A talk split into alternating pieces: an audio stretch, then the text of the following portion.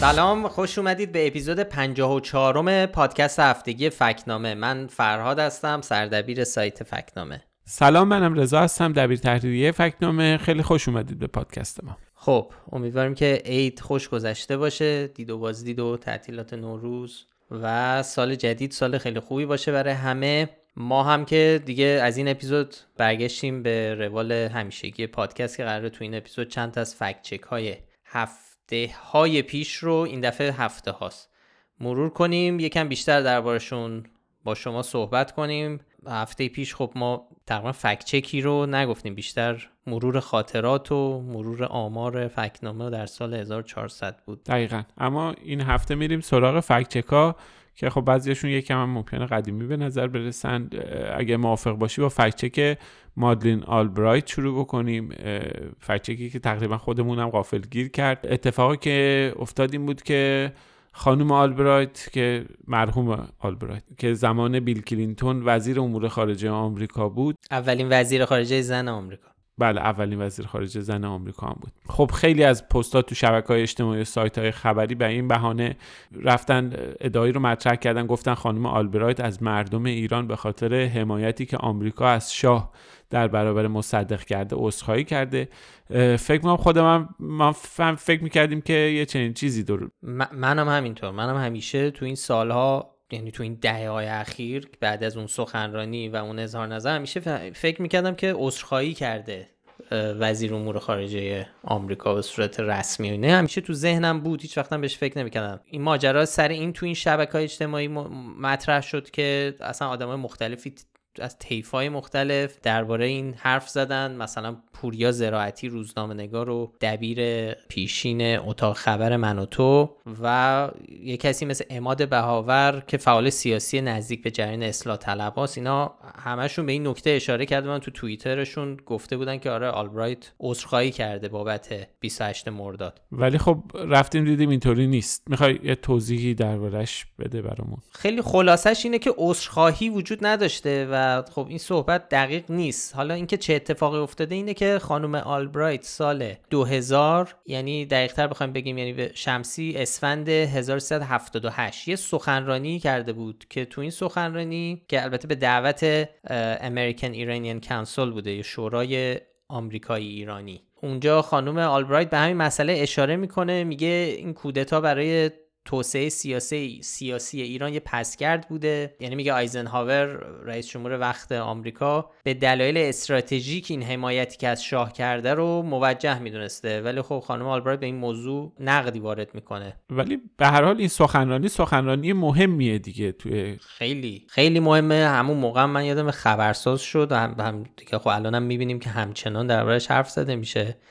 چون این اولین باریه که یک مقام رسمی تو این سطح در ایالات متحده به صورت عمومی اعلام می‌کنه که آمریکا در این ماجرا نقش داشته. ولی خب موضوع اینه که عذرخواهی در کار نبوده. نه خانم آلبرایت در اون سخنرانی نه هیچ کدوم از مقامات رسمی آمریکا تا حالا نسبت به این موضوع عذرخواهی نکردن. سال 2015 که مذاکرات برجام به مراحل نهایی رسیده بود دبیر رسانه‌ای کاخ سفید تاکید می‌کنه که هیچ برنامه‌ای هم برای عذرخواهی آمریکا از نقش داشتن در کودتای 28 مرداد 32 وجود نداره. اوباما هم دو بار به این موضوع اشاره می‌کنه. یه بار تو سخنرانیش در مصر اون سخنرانی معروفش و یک بار هم در سخنرانی سالانه مجمع عمومی سازمان ملل. اونجا میگه این اتفاق یکی از ریشه های دشمنی دو کشوره ولی خب عذرخواهی نمی‌کنه. خب ولی خب کلا بعضی مخاطبا تو جاهای مختلف فرمون کامنت گذاشتن گفتن همین که خانم آلبرایت اشاره کرده و پذیرفته که آمریکا نقشش این خودش یه جور عذرخواهی بوده. ببین یه ماجرای سیاسی و دیپلماتیکه. یعنی ما ممکنه تفسیرهای مختلفی از مفهوم عذرخواهی داشته باشیم ولی وقتی میگیم یه کشور و به طور مشخص آمریکا یا یکی از مقاماتش از چیزی عذرخواهی کردن داریم به یه مفهوم دیپلماتیک و روشن اشاره می‌کنیم. مقامات سیاسی آمریکا و خیلی کشورهای دیگه به خاطر رفتارها و تصمیمایی که در گذشته گرفتن از قربانیان اون ماجرا یا مردم عذرخواهی کردن مثلا همین آمریکا نسبت به رفتاری که با آمریکایی های ژاپنی تبار یا آمریکایی ژاپنی ها زمان در زمان جنگ جهانی دوم داشته عذرخواهی کرده. می‌دونی همه رو جمع کردن و وقتی ژاپن به صورت رسمی وارد جنگ با آمریکا شد و حمله کرد به پرل هاربر همه ژاپنی ها رو جمع کردن مخصوصا تو غرب آمریکا. به این بهونه که یه وقت اینها توطعه نکنن با دولت ژاپن علیه آمریکا. آره خیلی چیز ناجوریه که تو قرن بیستم این زمان جنگ جهانی دوم اتفاق ولی رسما عذرخواهی کردن. از اون رسما عذرخواهی کرده و حتی بهشون قرامت داده. چون امریک بردن تو کمپ و اصلا چیز ناجوری بود. یا یه چیزی شبیه ماجرای ایران آمریکا سال 1893 از یک کودتایی تو هاوایی حمایت کرده بود. هاوایی اون موقع هنوز یک ایالت آمریکا نبوده. یه پادشاهی بوده در واقع. از یک کودتایی اونجا حمایت می‌کنه ولی خب بعد 100 سال بعد یعنی 1993 رسما عذرخواهی می‌کنه. یعنی تعریف و تعریف اسخایی و روال اسخایی در آمریکا یه, یه چیز مشخصی مشخصه آره. تعریف حقوقی و کاملا مشخص. آره و واسه همینه که سخنرانی مادلین آربرایت یا اشارهای دیگه ای که وجود داشته اینا رو نمیشه به عنوان عذرخواهی حساب کرد. یه حالا یه تعریضی هم من بزنم به ماجرا. سر این فکت چک یه مسئله ای هم ما داشتیم بین خودمون توی گروه بحث بود و بعدا تو شبکه های اجتماعی هم برامون. اونم حساسیت نسبت واژه کودتاست. خب حالا یه سری افراد عقیده دارن که یعنی خیلی با حالا کودتا آره یه دوگانه ایجاد می‌کنه. دوگانه بعضی وقتا سگانه اون نام میشه. ببین به هر حال بعضی میگن که این کودتا نبوده. کودتا یه تعریف مشخصی داره. نمی‌دونم تکنیکلی کودتا نبوده. طرف مخصوصا سلطنت طلبا خیلی سفت و سخت روی این موضوع حساسیت دارن و اصلا کلا این واژه رو به عنوان واژه باردار در نظر می‌گیرن. از اون طرف از این واژه هم که کسی استفاده نکنه از اون ور اون یه دی دیگه میان میگن که چرا استفاده نکردی چرا استفاده نکردی؟ منظور چی بود استفاده؟ به هر حال یه حساسیتی وجود داشت. ما هم موقعی که داشتیم می‌خواستیم مطلب رو منتشر بکنیم بنویسیم منتشرش بکنیم روی سایت و بعد پستش رو بذاریم روی شبکه اجتماعی. خیلی در این باره در واقع فکر کردیم صحبت کردیم یه جاهایی گذاشتیم داخل گیومه. و سعی کردیم که حالا به هر حال از این حساسیت ها به دور باشیم. دیگه واقعا کلا یه ذره کار کردن با این واژه ها و حساسیتی که تو فضای عمومی نسبت به به کار بردن واژه ها وجود داره یکی از چالش های چالش های اصلی کار روزنامه نگاری دیگه. یه موقعی یه واژه عرفی مثلا همین کودتای 28 مرداد صرف نظر از همه تعریف های حقوقی یا برای تعریف های مشخصی که کودتا داره خود این واژه به به لحاظ عرفی یه واژه جا افتاده از مقالات زیادی نوشته شده کتاب نوشته خود آلبرایت تو همین سخنرانی از واژه کودتا استفاده می‌کنه. به هر حال میگم این واژه با اینکه عرفیه ولی خب یه سری هم حساسیت داره. نسبت بهش ما الان اینجا ولی اینجا جاش نبود. آخه اینجا اصلا ما بحثمون در اینکه کودتا بود یا نبود. نیست. ولی خب آره همچون که گفتی کودتا دیگه به عنوان کودت ماجرای اتفاقی که در 28 مرداد 1332 افتاده به صورت عرفی و خیلی از مورخین کودتا میشناسنش. به عنوان کودتا مطرحه.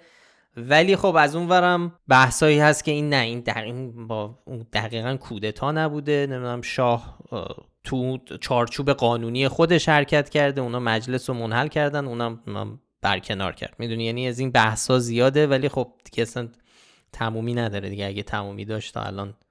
ما خلاصه هیچ باری نداشتیم انقلاب هم همینه. انقلاب 1357 هم همینه. میگن نگید انقلاب شورش اون آره. بعد انقلاب اسلامی نیست انقلاب نمیم فلان نیست. از این قصه ها زیاده. خلاصه ما پرهیز داریم از اینکه کلا وارد این چیزای باردار و اینا بیفتیم و آره اون مال بحث دیگه است. اون مال وقتیه که با هم بخوایم بگیم که خب فکت چکی باشه که این کودتا بوده یا نبوده. آره. که من بعید می‌دونم ما با توی مقاله بتونیم تعریفش تصمیم یعنی تکلیف رو معلوم کنیم. خب بگذاریم. این اولین فکت چک یکی از خصوصیت های جالبه فکت چک همین نگاهی وقتا به تاریخ هم مربوط میشه و اونه که مسائل تاریخی براشون جالبه هم ماجرای شنیدنی داره. اینم به حال یکیشون بود جالب بود. نتیجهش برای ما هم جالب بود. فکچک بعدی درباره عملکرد ایران در مواجهه با کووید 19 است.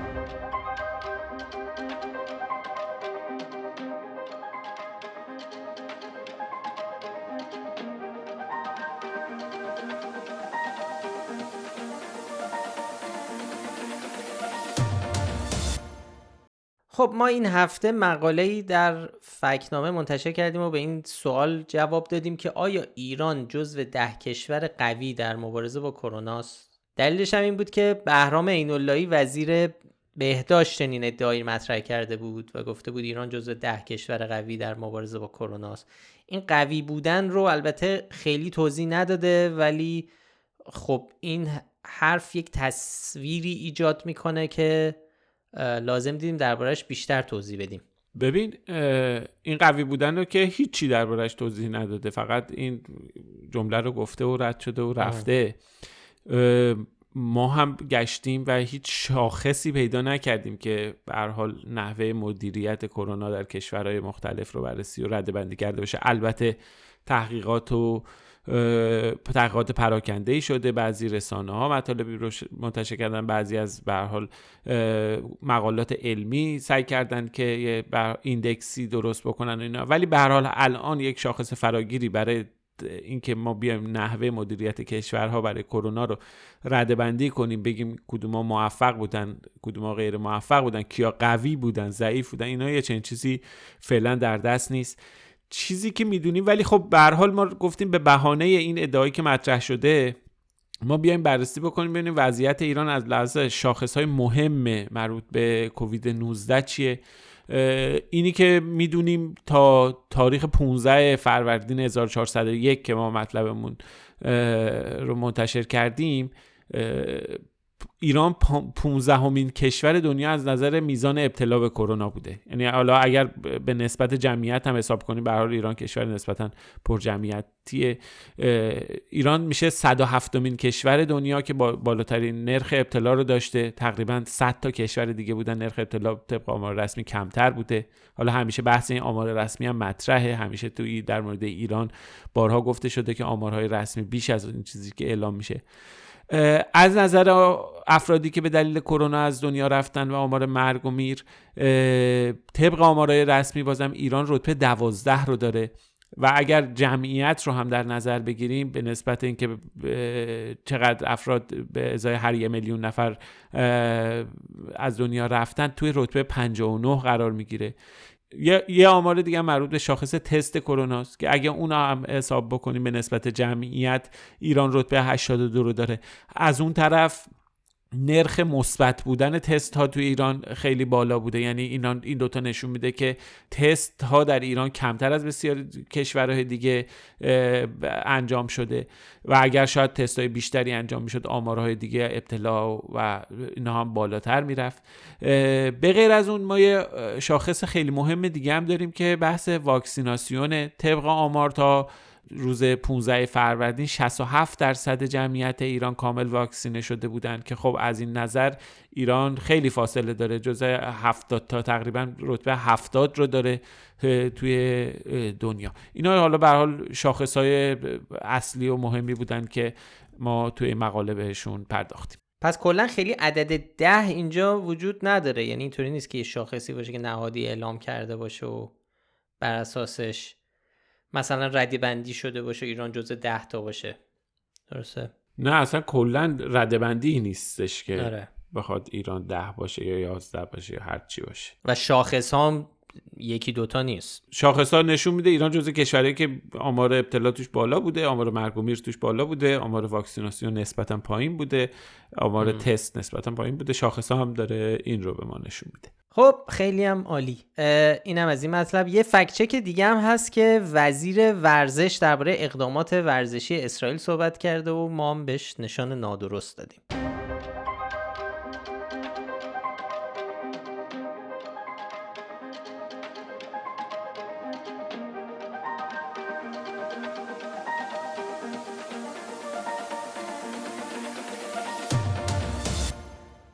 حمید سجادی وزیر ورزش و جوانان ایران اواخر سال 1400 گفته بود اسرائیل کمیته جذب ورزشکار جهت رویارویی با ورزشکاران ایرانی تشکیل داده.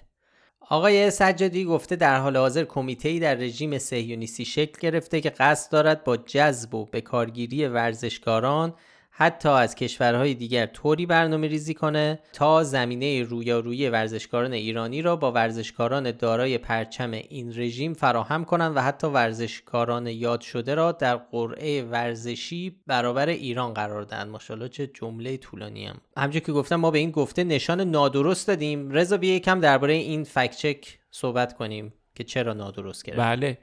خب ایران و اسرائیل بعد از انقلاب در واقع چهار سال بعد از انقلاب دیگه از اون موقع تا حالا با هم روبرو نشدن. آخرین بار در سال 1983 بیژن سیفخانی فرنگی کار ایرانی با یه حریف اسرائیلی کشتی گرفت و اونجا مسابقات قهرمانی کشتی فرنگی بود که توی شوروی برگزار شد. از اون به بعد دیگه خب ایران و اسرائیل مستقیم با هم رو در رو نشدن. خیلی هم به حال حاشیه داشته انتقاد داشته. ایران به حال محرومیت داشته. فدراسیون های ورزشی برای خیلی مسئله بحران تبدیل به یه بحران شده بحران ورزشی سیاسی توی ایران شده. حالا برگردیم به فکت چک. خب این ادعایی که مطرح شده یه تاریخچه هم داره. اولین بار نیست. قبلا هم یه چنین ادعاهایی مطرح شده. مثلا خبرگزاری فارس سال 98 یه گزارشی داره که عنوانش از چه کسی ورزشکاران ایرانی را میدزدد که اونجا ادعا کرده اسرائیل و امارات توافق کردن. که ایران رو با چالش جدی مواجه کنن. یه سن می‌گفت خود فارس نوشته که یه سناریو روی سایت وزارت خارجه اسرائیل منتشر شده که حالا بعد 20 دقیقه ورش داشتن ولی خب هیچ نشانه و عکس و تصویری از این مطلب یا آرشیو نسخه آرشیو شده از این مطلب منتشر نکردن. صرف نظر از یه چنین سناریویی باید این رو بدونیم که به حال اسرائیل مثل خیلی از کشورهای دیگه یه برنامه‌ای داره برای جذب ورزشکار به تیمای ملیشون. خب وقتی میگیم که اسرائیل تنها نیست خب خیلی کشورهای دیگه هستن. مثلا از سال 2012 تا 2016 یه گزارش بود که تو خود خبرگزاری تصنیم هم منتشر شده بود. و تو اون گزارش نشر شده بود که مجموعه 333 ورزشکار در واقع تابعیت خودشون رو تغییر دادن و رفتن تیمای ملی کشورهای دیگه بازی کردن که در صدر وارد کنندگانشون بحرین و آمریکا بوده. کشورهای دیگه هم بودن ایتالیا، نیجریه، فرانسه، کانادا، قطر، ترکیه، روسیه، ایرلند اینا همه به حال سابقه داشته رفتن ورزشکار جذب کردن. اسرائیل هم این کارو کرده. اسرائیل هم توی سالهای گذشته خیلی فعال بوده. یک کمیته هم توی این کشور تأسیس شده. یه انجمنی هست اسرائیل اتلتیک اسوسییشن که یکی از برنامه جذب ورزشکاران مهاجر رو توی برنامه خودش داره. اونا هم دارن فعالیت می‌کنن. مثلا به عنوان مثال تیم بیسبال اسرائیل 24 تا بازیکن تیم بیسبال همشون تابعیت این کشور رو دریافت کردن. یعنی به حال از جای دیگه تابعیت کشور دیگه یا داشتن و جذب شدن. ولی خب می‌بینیم که این برنامه همین بیسبال یه نمونه خوبیه که نشون میده. حالا اصلا برنامه اسرائیل خیلی بزرگتر جدیتر از اونه که فقط توطئه علیه ایران بوده باشه. چون ایران مثلا تیم بیسبال نداره ولی خب اینا رفتن سرمایه‌گذاری کردن یا برنامه ریزی کردن بازیکن بیسبال جذب کردن. به هر حال مشخص نیست این صحبت آقای سجادی از کجا آمده هیچ منبع و دلیل و سندی براش ذکر نشده. بی اساس بوده. ما بهش نادرست دادیم. ولی این رو هم باید بگیم که با در توسعه ورزش اسرائیل که اسرائیل برنامه ریزی هم داره می‌کنه براش. این در آینده برای ایران در صورت تداوم این سیاست که عدم روی روی با ورزشکاران اسرائیلی درد سرساز خواهد شد دیگه. حالا هر چقدر ورزش اسرائیل توسعه پیدا کنه تو مسابقات ورزشی احتمال روی روی تیما بیشتر میشه و اگه بخوان دوباره همینجوری رفتار بکنن و نباید به بازی و این چیزا ادامه داشته باشه خب ایران با مشکلات زیادی ورد... مشکلات زیادی ورزشی. آره مخصوصا که روند تعداد ورزشکاران شرکت کننده تو المپیک هر دوره داره بیشتر میشه از طرف اسرائیل. دقیقا. خیلی ممنون. از توضیحاتت یه فکچه که دیگه هم داشتیم که مربوط به سیاست و ورزشه و درباره جلوگیری از ورود زنان به استادیوم در بازی آخر تیم ملی و اینکه بحثایش رو درباره احتمال حذف ایران از جام جهانی.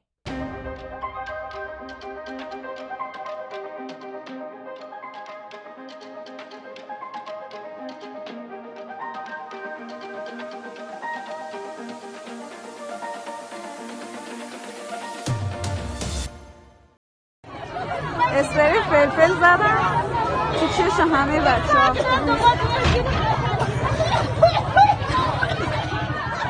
این هفته تعداد مقاله هامون زیاد بوده یعنی حالا فکت که مستقیم نبود. مثلا تهش نشان درست و نادرست نداشتن. یکیش هم همین ماجرای احتمال حذف ایران از جام جهانی بود. احتمال و امکان حذف ایران. خب احتمالا خیلی خبرهای مربوط به حوادث استادیوم امام رضای مشهد رو شنیدین.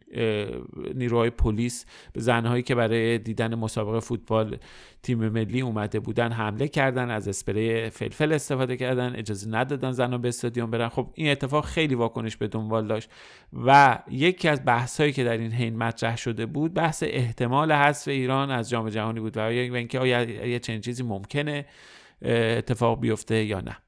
آره چون فیفا بارها از ایران خواسته بود که و اصلا اختار داده بود بهشون که اجازه بدن زنان هم به استادیوم های فوتبال برن و بازی ها رو تماشا کنن و اصلا گفته بود اگر این کار رو نکنه با عواقب جدی روبرو خواهد شد. خب ما تو مطلبمون که یه ذره مفصله رفتیم سراغ تاریخچه ایران و فیفا در این زمینه. مهمترین نامه ها و, نامه ها و اتفاقات رو مرور کردیم. بعدم بررسی کردیم که این ماجرای احتمال حذف ایران از کجا اومده. یکی از بیشترین توییت هایی که در این زمینه خیلی پخش شده بود مربوط به یه لینکی از یه وبلاگ ایتالیایی بود. اونجا گفته بود که ممکنه عواقب سنگینی در انتظار ایران باشه. بعد هم خبرنگار بی بی سی یه نامه از پاسخ در واقع فیفا رو به خودش به سوالش منتشر کرده بود که خلاصه پاسخ این بود که ما داریم رصد می‌کنیم و بررسی می‌کنیم تا ببینیم چی میشه. جواب روشنی نداد جواب روشنی نداد تهش این بود که ما داریم حالا داریم بررسی می‌کنیم ببینیم اوضاع چی بوده قضیه چیه. ولی خب حالا ما خواستیم بررسی کنیم ببینیم آیا اصلا به لحاظ حقوقی چنین امکانی وجود داره یا نه. یعنی که کاری به این نداشتیم که چی میشه. کما که خب قره کشی هم انجام شد ایران هم توش حضور داشت. یعنی حالا صرف نظر از این ما خواستیم بیا مروری بکنیم ببینیم که این کار اصلا ممکنه سابقه ای داره یا نه. درسته؟ آره. حالا اون موقع که ما مطلب منتشر کردیم هنوز قره کشی انجام نشده بود ولی خب الان دیگه می‌تونیم بگیم که تقریبا 99 درصد ایران خواهد بود. حتی شاید بیشتر در جام جهانی قطر. ولی ما رفتیم سراغ تاریخچه موارد مشابه. دیدیم که مثلا یوگسلاوی از جام ملت‌های اروپا در سال 1992 محروم شد از شرکت در جام ملت‌های اروپا. دلیلش هم این بود که خب جنگ داخلی داشت سازمان ملل تحریمش کرده بود. یا یه مورد دیگه مثلا آفریقای جنوبی. حالا مورد آفریقای جنوبی یه ذره شبیه به مورد ایران. یعنی اونجا یک یک بخشی از مردم اون کشور رو محروم کردن از ورود به استادیوم ها. حالا تو ایران هم تقریبا همین قصه داره اجرا میشه. اونجا هم تو آفریقای جنوبی حالا اون سیستم آپارتاید تصمیم بر این گرفته بود که رنگین پوستان رو خب به استادیوم هایی که سفیدا داشت ورزش می‌کنن راه نده. برای همین فدراسیون فوتبال آفریقای جنوبی از 1963 تا 1994 که رژیم عوض میشه اونجا تعلیق بود. بنابراین بی سابقه نبوده یعنی به دلیل تبعیض و اینها قبلا فیفا سابقه داشته. ولی خب حالا آره حالا ما در, در ادامه مطلبم اشاره کردیم که چه تناقض تو حرفای مسئولای ایران تو این زمینه وجود داشت تو توجیه این اتفاقی که افتاده و خشونتی که به خرج دادن. یه سری گفتن بلیت جعلی بوده فروخته شده در واقع. یه سری گفتن جایگاه زنان آماده نبوده یه گروه هم گفتن مربوط به استان خراسان رضوی بوده. اتفاقات داخلی آره. ولی کلا حالا این بلیط هم جالب بود عدد رقم با هم نمی‌خوند و نمی‌خوند. آره عدد رقم ها کاملا تناقض آشکار داشتن با هم با هم نمیخوندن. دست آخرم معلوم نشد که اگرم بلیت جعلی فروختن چرا همه رو به زنان فروختن؟ و اگر بلیت جعلی داشتن یه سری اگر مردان هم بلیت جعلی داشتن این سوال پیش چرا مردا رو با بلیت جعلی راه دادن؟ کسی از آره. مردا بیرون معترض نبود و زنان رو راه ندادن. به هر حال این ماجرا بحث یه سبقه مذهبی هم داره دیگه. به هر حال یه توی مقاله ما اشاره کردیم واکنش مقام های مذهبی به این موضوع خیلی پررنگ بوده. درسته؟ آره اصلا به نظر می‌رسه مشکل اصلی هم همینه که خیلی ها در قوم و مراکز مذهبی به این موضوع اعتراض می‌کنن. از همین مهمتر رهبر جمهوری اسلامی که دستخطی ازش هست خطاب به احمدی نژاد رئیس جمهور وقت که با ماجرا مخالفه. فاضل لنکرانی مکارم شیرازی صافی گلپایگانی میرزا جواد تبریزی و نوری همدانی هم گفتن که جایز نیست زنان در استادیوم باشن. یعنی علنا این مخالفت وجود داره. خلاصه این حرفا که بلیت جلی بوده و جایگاه آماده نبوده و ناهمانگی استانی بوده یه مقداری به نظر می‌رسه که توجیه این ماجرا باشه. خلاصه این بود دیگه قصه. بسیار خب اینم دو تا فکچه که با مضمون ورزشی حالا بریم سراغ اوکراین. یکی دیگه از مقاله که منتشر کردیم درباره مسئله آزمایشگاه بیولوژیک اوکراین بود که لازمه دربارهش یه اطلاعاتی بیشتری بدیم توی پادکست.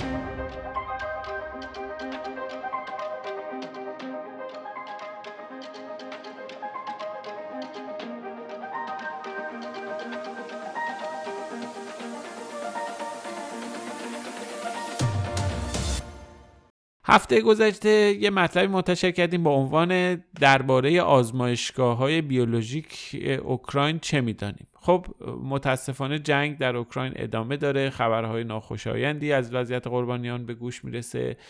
در این میون خیلی از ما پرسیده بودند که این ماجرای آزمایشگاه بیولوژیک در اوکراین که توی رسانه ها و توی شبکه های اجتماعی گفته میشه ماجراش چیه؟ اصلا چرا این سوال اینقدر مطرح شده این روزا؟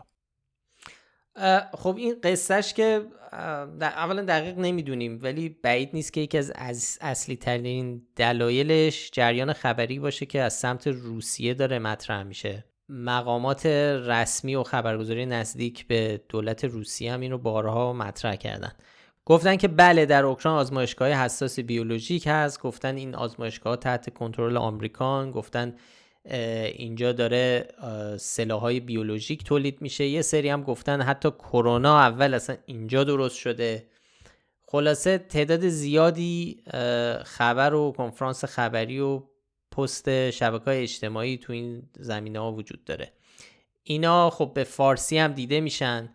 یعنی یک جریان تئوری توطئه‌ای است که همین صحبت ها رو به فارسی هم ترجمه می‌کنه و سرزنش می‌کنه. البته خب خبرگزاری اسپاتنیک روسیه هم سرویس فارسیش اینو منتشر کرده. و در صدا سیما در خبرگزاری باشگاه خبرنگاران جوان اینا همه طبق معمول اونجا هم سر در میاره همیشه اینا. خب اگه موافقی با همین ادعای تولید کرونا شروع بکنیم که اینکه کرونا توی اوکراین درست شده. آره خب فکر کنم چند بار تو این پادکست به این مسئله اشاره کردیم. اون چیزی که علم و پژوهش های معتبر علمی نشون میدن اینه که ویروس کرونا توی فرایند طبیعی به وجود اومده. یعنی یه چیز دستکاری شده نیست.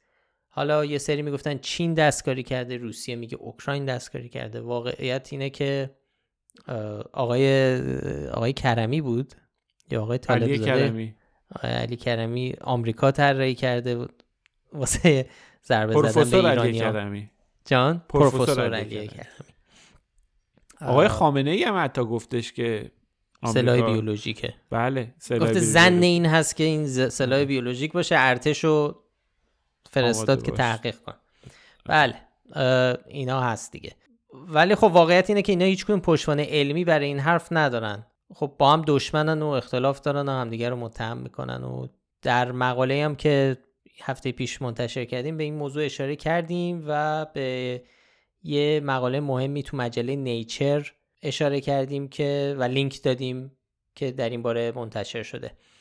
اونجا نتایج بررسی روشنه دیگه. نشون میده که این ویروس طبیعیه و کار دست بشر نیست. فکر می‌کنم تو ماه گذشته دو تا مقاله علمی معتبر دیگه هم مهمه دیگه هم منتشر که گزارشش من تو اکونومیست دیدم.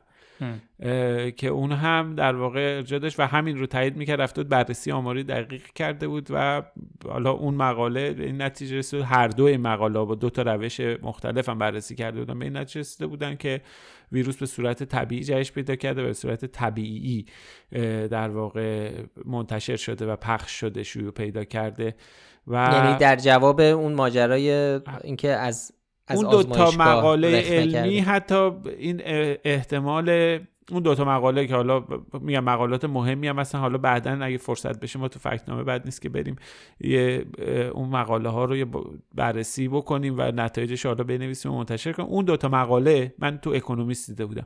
اون دوتا مقاله این فرضیه نشت آزمایشگاهی رو هم رد می‌کردن. یعنی حتی یکیشون آدرس داده بود که کجا ویروس از کجا درست شده؟ حالا با بررسی های آماری و اینها میگم اگه فرصت شد یه موقعی میریم این رو بررسی می‌کنه حالا برگردیم به همین آره، مطلب. سوژه خوبیه. این قصه نشته از آزمایشگاه هنوز چون هنوز داره دربارش حرف زده میشه. چون میتون محتمل هست یعنی یه چیز عجیب غریب نیست. می‌تونه اتفاق افتاده باشه واسه همین هنوز روش دارن کار می‌کنن. خب پس این ادعا که ویروس کرونا در اوکراین و توی آزمایشگاه های اوکراینی ساخته شده این ادعای نادرستیه.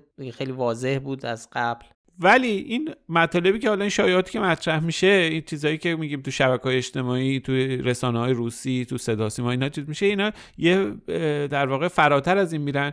و بحث های دیگه هم مطرح می‌کنن. مثلا بحث فعالیت های بیولوژیک در اوکراین که گلوبالیستا و آمریکا در واقع ارتباط دارن و اینها اینکه میگن که مقامات آمریکایی هم تایید کردن یه چنین چیزه. این حرف ها هم هست. یه توضیحی فرهاد بهمون میدی؟ آره ما اینا رو هم بررسی کردیم. حالا این عبارت گلوبالیستا شده مثل چیز دیگه مثل فراماسونری که دیگه هی یه چیزای عجیب غریب و قصه و افسانه دورش می‌سازن. 49 تا گلوبالیست نمی‌دونی شما نشستن یه جا دارن. دعوایی می‌کنن ویروس کرونا فوت می‌کنن. ویروس آره میشینن دنیا رو برای دنیا برنامه ریزی می‌کنن چند تا. آره اینا که خب معلوم نیست پایه اساسشون از چیه ولی خب حالا ما میریم ببینیم fact ا چیه دربارشون درباره مقامات آمریکا هم چیزی که میگن استنادشون به سخنرانی ویکتوریا نولاند معاون سیاسی وزیر امور خارجه آمریکا. که یه جلسه hearing یا حالا استماع تو کنگره آمریکا که یه سناتور جمهوری خواه به اسم آقای مارکو روبیو که کاندید ریاست جمهوری هم بود از خانم نولاند می‌پرسه که این ماجرای همکاری آمریکا و سلاحهای بیولوژیک اوکراین چیه؟ اونجا نولاند هیچ اشاره نمی‌کنه که مثلا سلاح وجود داره. میگه اونجا موادی هست که خطرناکه اگر دست روسیه بیفتن. یعنی نمیگه سلاح نمیگه مثلا آمریکا داره از آزمایشگاه حمایت می‌کنه نه هیچ. ولی خب این اینو برداشتن و باهاش دارن داستان می‌سازن. چند تا سایت فکت چکینگ هم اینو بررسی کردن. مثل پولیتی فکت و حالا اداره fact checking روزنامه USA Today شبکه Global News کانادا هم یه گزارشی تو این زمینه منتشر کرده رفته سراغ یه پژوهشگری در کالج کینگ لندن. این پژوهشگر تو مورد مشابهی رفته بوده به گرجستان چون روسیه میگه تو گرجستان هم آزمایشگاه بیولوژیک تحت نظارت آمریکا برای ساختن سلاح بیولوژیک وجود داره. این ظاهرا مثل که یه بهانه خیلی محبوبیه واسه آمریکا و برای روسیه که هر جایی می‌خواد بگیره میگه آزمایشگاه بیولوژیک. میگه ما درخواست بازدید دادیم و هیچ چیزی ندیدیم و شواهدی وجود نداشت که چنین اقداماتی اونجا رخ بده. اون سایت های فکت چکینگ هم که گفتیم خب اینا همه رد کردن چنین نشانه هایی رو یا چنین ادعاهایی رو در این باره. یه چیز دیگه هم هست که مربوط میشه به ایمیل های افشا شده هانتر بایدن پسر جو بایدن. یه مقاله هست که ظاهرا تو دیلی میل هم چاپ شده به این آره. موضوع اشاره کرده. آره دقیقا. البته دیلی میل حالا خودش خیلی علیه السلامی هم نیست و خیلی منبع موثق و قابل اعتنایی نیست. ولی به هر حال چیزی که منتشر کرده در این ماجرا قابل توجه دیگه باید بگیم. یکی از اصلی ترین مواردی که روسیه هم بهش اشاره می‌کنه یه قراردادیه که بین اوکراین و آمریکا در سال 2005 امضا میشه. اونجا آمریکا میگه ما کمک مالی می‌کنیم که آزمایشگاهی اوکراین امتر بشه. یه طریه که برای ارتقای امنیته که مثلا یه ویروس یا یک ماده خطرناک نش نکنه به بیرون. صحبت اینه که روسیه داره چنین پیمان همکاری رو به اسم همکاری برای تولید سلاح بیولوژیک مطرح می‌کنه.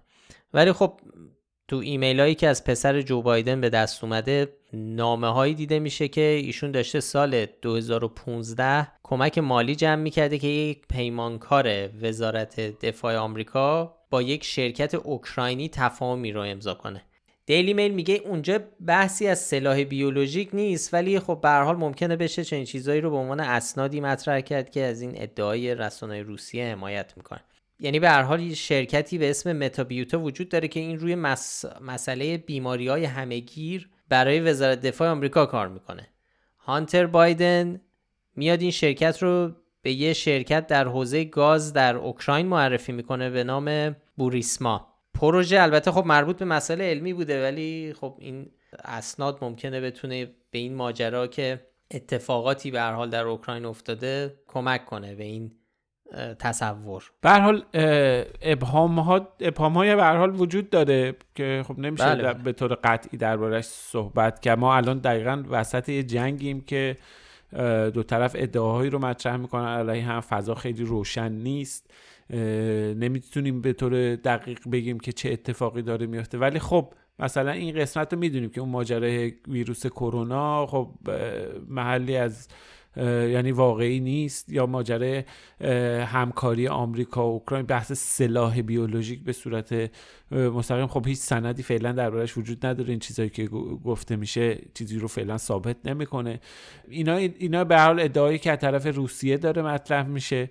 از اون خب چیزای غیر مستقیمی وجود داره که به نظر می‌رسه روابطی هم وجود داشته. به مثلا مثلا پیمانکار وزارت دفاع آمریکا داره همکاری می‌کنه با شرکت اوکراینی که موضوع هم آزمایشگاه و آزمایشگاه بیولوژیک و این هاستی خب این هم از مقاله مربوط به آزمایشگاه آزمایشگاه های اوکراین. یکی دو تا فکچک دیگر رو هم سریع مرور کنیم. که یکیش با مزدست درباره خبر نادرست بودجه توییتر و فیسبوک برای جذب کاربران ایرانی.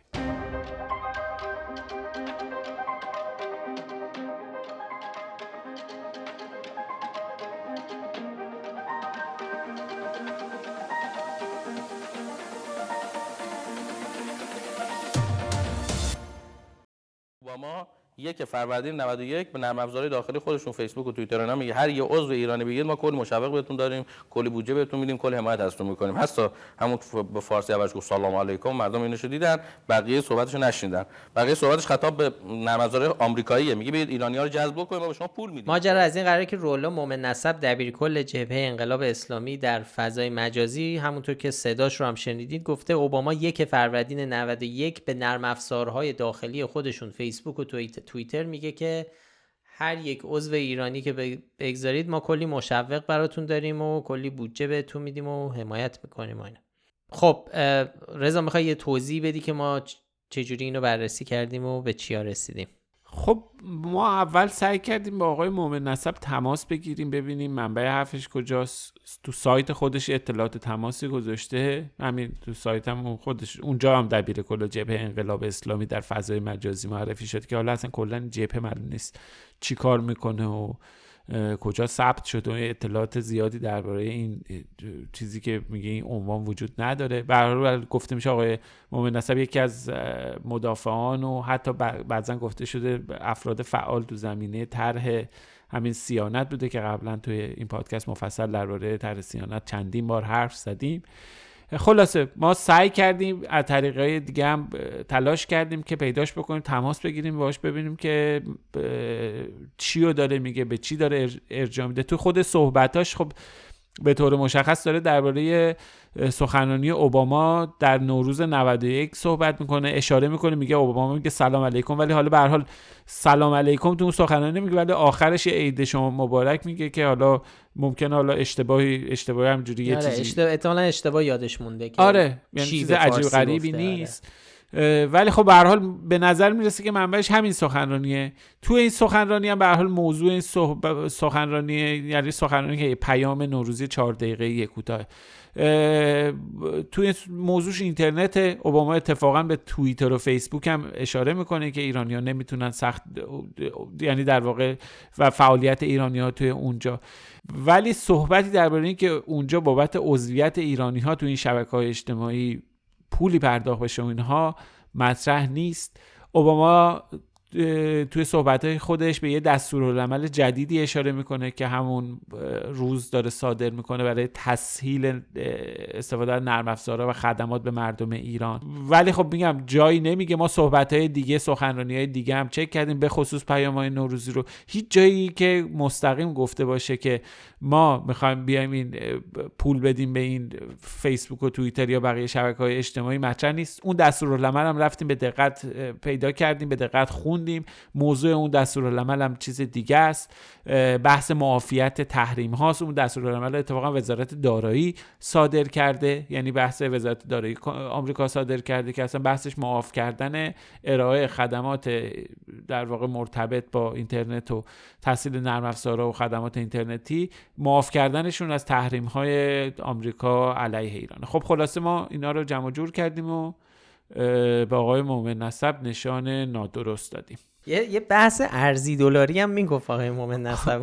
آره ببین سخنرانی مومن نسب و یه 5 دقیقه قبلش خب یه مصاحبه مفصله. مص... آره, این آره. ببخشید میگم سخنرانی این گفتگو آقای مومن نسب یه 5 دقیقه قبلش رو اینا بریم ببین زمینه صحبت بحث حمایت از نرم افزارهای داخلیه. یعنی آقای مومن نسب داره میگه آقا بیاین اما حمایت بکنیم اما که یعنی از نرم داخلی باید حمایت مالی بشه بهشون بودجه بدن. بودجه ریالی هم ندن بودجه دلاری بدن بودجه ارزی بدن. بعدم میگه ببین آمریکا داره از نرم خودش حمایت می‌کنه به صورت ارزی حمایت می‌کنه. یعنی خب آقا بحث اصلا ارزی یعنی اصلا فکر کن آمریکا بیاد از توییتر و فیسبوک به صورت ریالی حمایت کنه. اصلا حالا اصلا کلا که حمایتی هم که نیست. این بحث ارزی و ریالی و دلاری خب تو context ایران اهمیت داره و مطرحه. حالا ولی خب به حال به نظر می‌رسه از محتوای کلام که بحث حمایت از نرم افزاراست یعنی آقای مومن نسب دنبال اینه که بگه آقا بیاین از این اپلیکیشن های بومی پیام های بومی حمایت کنید ریالی هم حمایت نکنید دلاری حمایت بکنید. یعنی دلار بدین که ما بریم عضو بگیریم و این چیزا. به نظر بر نکته جالب بود این بحث ارزی دلاری و ریالی. نه نه نه یعنی از زاویه ذهن خودشون دیگه. تو ایران نشستی ریالی دلاری برات اهمیت داره. از زاویه ذهن خود از این دریچه وقتی دنیا رو نگاه می‌کنی و مثلا به این اشتباه هم میفتی که بگی آمریکا داره بودجه میده به دیگران به ریالی یا به دلاری. اینم از این. بریم سراغ آخرین فکت چک. فکت درباره قصه ای که تو این یه هفته گذشته خیلی سر و صدا کرد. همه این در همه جای جهان و اونم دو هفته ها فرد وقتی دو هفته گذشته؟ آره دیگه وقتی میشنون نمیشه دو هفته دیگه بیشتر. راست میگی. آره دیگه دو هفته ده بیشتر ده. و اونم اتفاقیه که در اسکار افتاد و اون سیلی که ویل سمیت به کریس راک زد.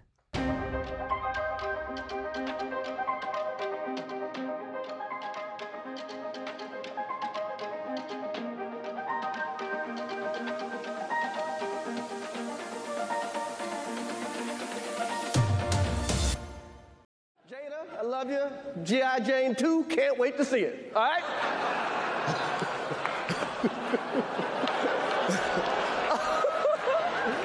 that, was a, that was a nice one. Okay. I'm out here. Uh-oh, Richard. oh, wow.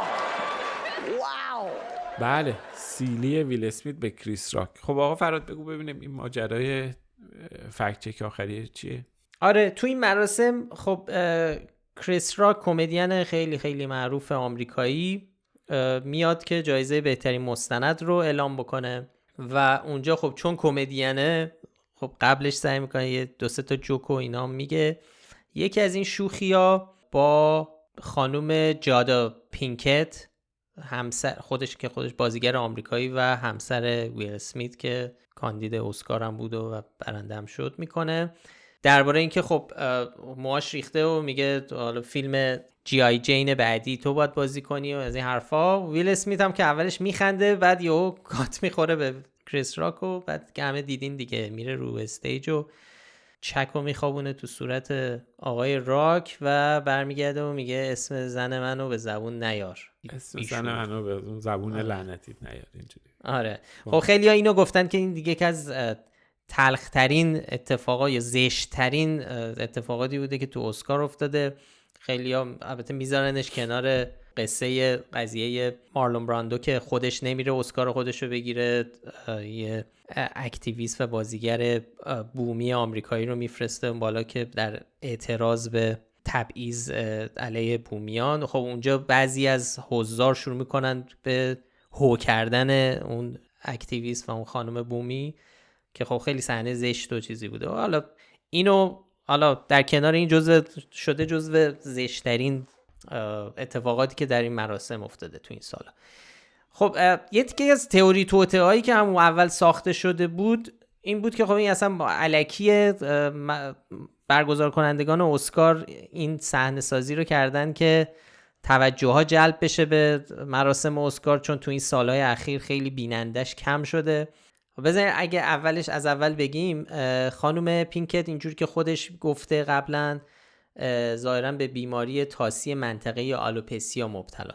حالا یه ادعایی که شد بعد از این ماجرا این که فایزر که خب یکی از اسپانسرهای اسکار بود کمپانی فایزر که دیگه همه می‌شناسیم تو این دو سال. این گفتن این ماجرا رو کمپانی فایزر از قبل برنامه ریزی کرده که چی بشه؟ که توجه مردم به این بیماری جلب بشه و بعد فایزر هم بیاد داروی جدیدش رو که برای این بیماری به بازار ارائه کرده بیشتر بفروشه.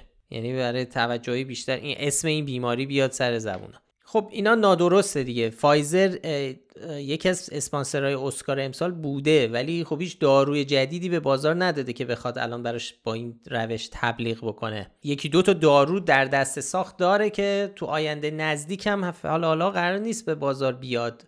یعنی نه به بار نه به داره هنوز هیچ چیزی معلوم نیست. و خود فایزر هم ماجرا رو تکذیب کرده گفته برنامه‌ریزی وجود نداشته. بعدم خب این کار خیلی برای ویل اسمیت هزینه داشته. در ادامه روزهای بعد از این ماجرا مجبور میشه از آکادمی اسکار استعفا بده. هنوزم معلوم نیست چه جریمایی در انتظارش باشه. های فکر کنم نتفلیکس و سونی قراردادهایی که باش دارن و حالا قرار یعنی همکاری هایی که در آینده نزدیک قرار بود با اون باش بکنن رو تعلیق کردن. خب مثلا اون شب جایزه اسکار بهترین بازیگر من رو برد ولی یکی از چیزهایی که میگن محتمله اینه که یکی از اون جریمه اینه که اصلا اسکار رو ممکن ازش پس بگیرن. خلاصه خیلی معقول نیست که مثلا بازیگری در این سطح بیاد در ازای گرفتن پول برای تبلیغ دارو چنین کاری رو بکنه و این همه مشکلات برای خودش درست بکنه. برای خودش و برای بقیه. برای خودش و برای بقیه. مشکلات حالا برای کریس راک مشکل اون که چیز شد. اتفاقا خیلی تحسین شد که خوب جمع کرد کارو. یعنی ای برخورد کرد با قضیه. شکایتی هم که فعلا نکرده از ویل اسمیت. آره اون خیلی تحسین شد که چقدر عاقلانه برخورد کرد با این قضیه. به حال این شایعی بود که مخاطبای فکتنامه برامون فرستاده بودن. ما هم گفتیم دربارش صحبتی بکنیم و بگیم ارتباطی بین فایزر و ماجرای سیلی وجود نداره دیگه. که فایزر هم هر جا اسمش بیاد تا سالها من فکر می‌کنم باید دنبال تئوری توطئه هم باشیم پس دور و برش. شده سوژه مثل بیل گیتس و اینجور چیزا. globalist ا. globalist ا. خب دیگه چیزی دیگه نداریم آفر نداریم. حرفی برای گفتن نبود. کم هم نبود دیگه. به اندازه دو هفته fact check گفتیم. خیلی خوب. ممنون که پادکست فکنامه رو میشنوین. اگه پیشنهادی به ذهنتون رسید یا نظری درباره کار ما داشتید می‌تونید در Castbox تلگرام اینستاگرام و توییتر برامون کامنت بذارید. خیلی خیلی خوشحال میشیم که این پادکست رو به بقیه هم معرفی کنید. برای پیدا کردن ما کافی اسم فکنامه رو به فارسی یا انگلیسی در همه app های پادکست جستجو کنید. ما هر هفته لینک مطالبی رو که بهشون اشاره می‌کنیم تو اون اپیزود رو در بخش توضیحات پادکست می‌ذاریم. پادکست فکنامه رو افشین صدری تهیه می‌کنه و آریا کیان هم مدیر هنری پادکستی که کاورها رو برامون طراحی می‌کنه. آدرس سایت ما هم از فکنامه وقتتون بخیر و تا هفته دیگه خدا نگهدار. مراقب خودتون باشین. خدا نگهدار.